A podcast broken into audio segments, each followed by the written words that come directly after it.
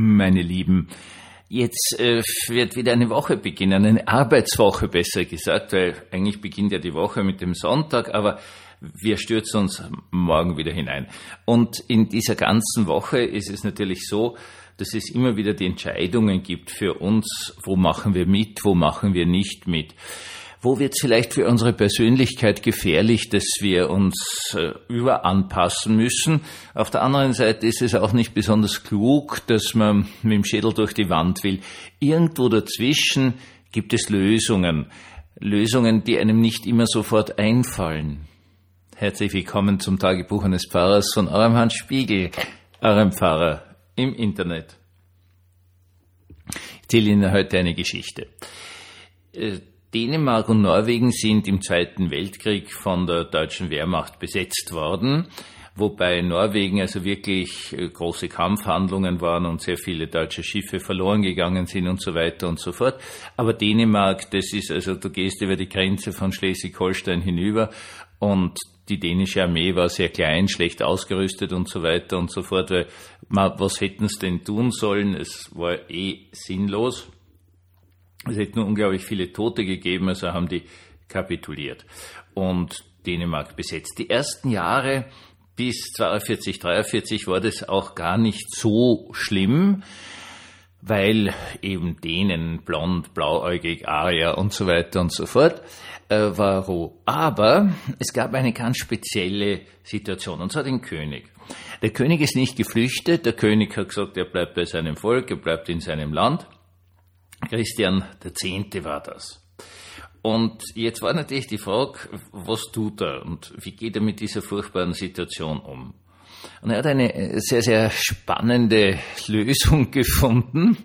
Und diese sehr spannende Lösung bestand darin, dass er reiten gegangen ist. Und zwar ist er jeden Tag alleine, ohne Leibwächter, ohne irgendwen anderen, in seiner Uniform als Offizier auf seinem Pferd durch Kopenhagen geritten. Kommt da raus aus diesem königlichen Palast und reitet da durch Kopenhagen durch und die Leute bleiben natürlich stehen, also damals noch, und, und äh, die Männer nehmen den, den, die Kopfbedeckung ab, die Frauen, viele von den Frauen knicksen noch, ein paar wahrscheinlich alte Soldaten salutieren und er salutiert dauernd zurück, nicht? Und reitet da durch jeden Tag, völlig wurscht, wie das Wetter war.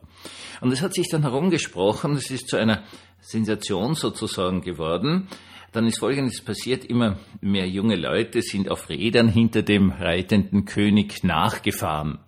Und das ist eine sehr spannende Geschichte, sie ein, ein, ein großer Pulk von Radfahrern gebildet, die dem König nachgefahren sind. Und das war ein tolles Zeichen von Widerstand. Ich bin da. Wir sind noch immer ein eigenständiger Staat. Der König ist nicht geflüchtet. Eine unglaublich spannende Handlung. Äh, ja, Christian X. hatte also wirklich keine große Freude mit den Nationalsozialisten auf vielerlei Arten. Es wird berichtet, dass er auch aus äh, privater Tasche sehr viel Geld locker gemacht hat, um die Rettung der dänischen Juden nach Schweden hinüber möglich zu machen. Es sind ja 80, 90 Prozent der dänischen Juden nach Schweden geschmuggelt worden auf Fischerbooten und so. Das ist ja nicht weit ähm, von Nichtjuden, also von irgendwelchen Fischern, da einfach über diese Meeresstraße drüber gefahren sind. Und angeblich hat der König da hier auch ziemlich viel Geld locker gemacht, um das also zu ermöglichen oder zumindest das hm, Diesel und so halt zu bezahlen.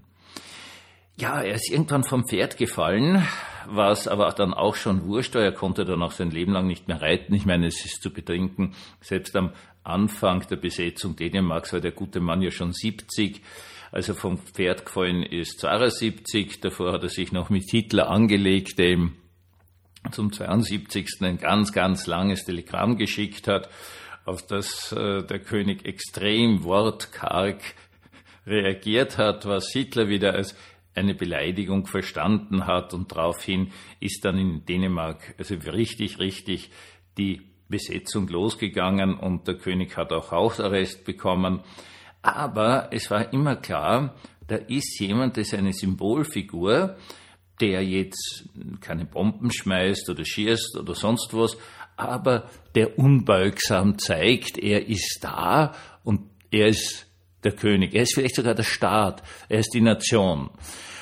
Und es hat unglaublich viel in Dänemark bewirkt und offenkundig hat es denen, die sich mit der Besetzung nicht abfinden wollten, sehr stark den Rücken gestärkt. Was will ich damit sagen?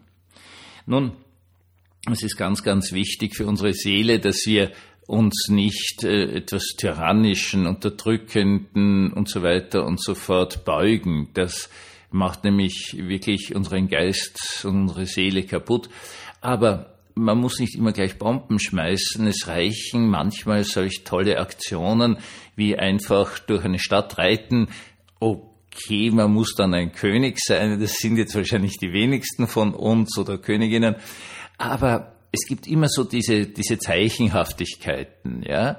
Die sind unglaublich wichtig und die können auch eine, etwas bewirken, wie man an dieser Geschichte sieht, an diesem Reiten, diesem einfachen Reiten, das ihm schlussendlich keiner verbieten konnte, es sei denn, man hat dann gesagt, na, das ist einfach, man macht ein Gesetz, so steht es, man darf in Kopenhagen sich nicht per Pferd bewegen, sondern nur zu Fuß, Rad und Auto. Aber du hast auch die ganze Überforderung gemerkt der deutschen Besatzung, was machen Sie jetzt mit diesem reitenden König? Und vielleicht, und ich bete immer darum für mich selbst und ich bete für euch darum, fallen uns so geniale Geschichten ein, uns selbst zu bewahren, ohne uns selbst zu opfern. Einen wunderschönen Abend und eine ganz, ganz, ganz gute neue Woche.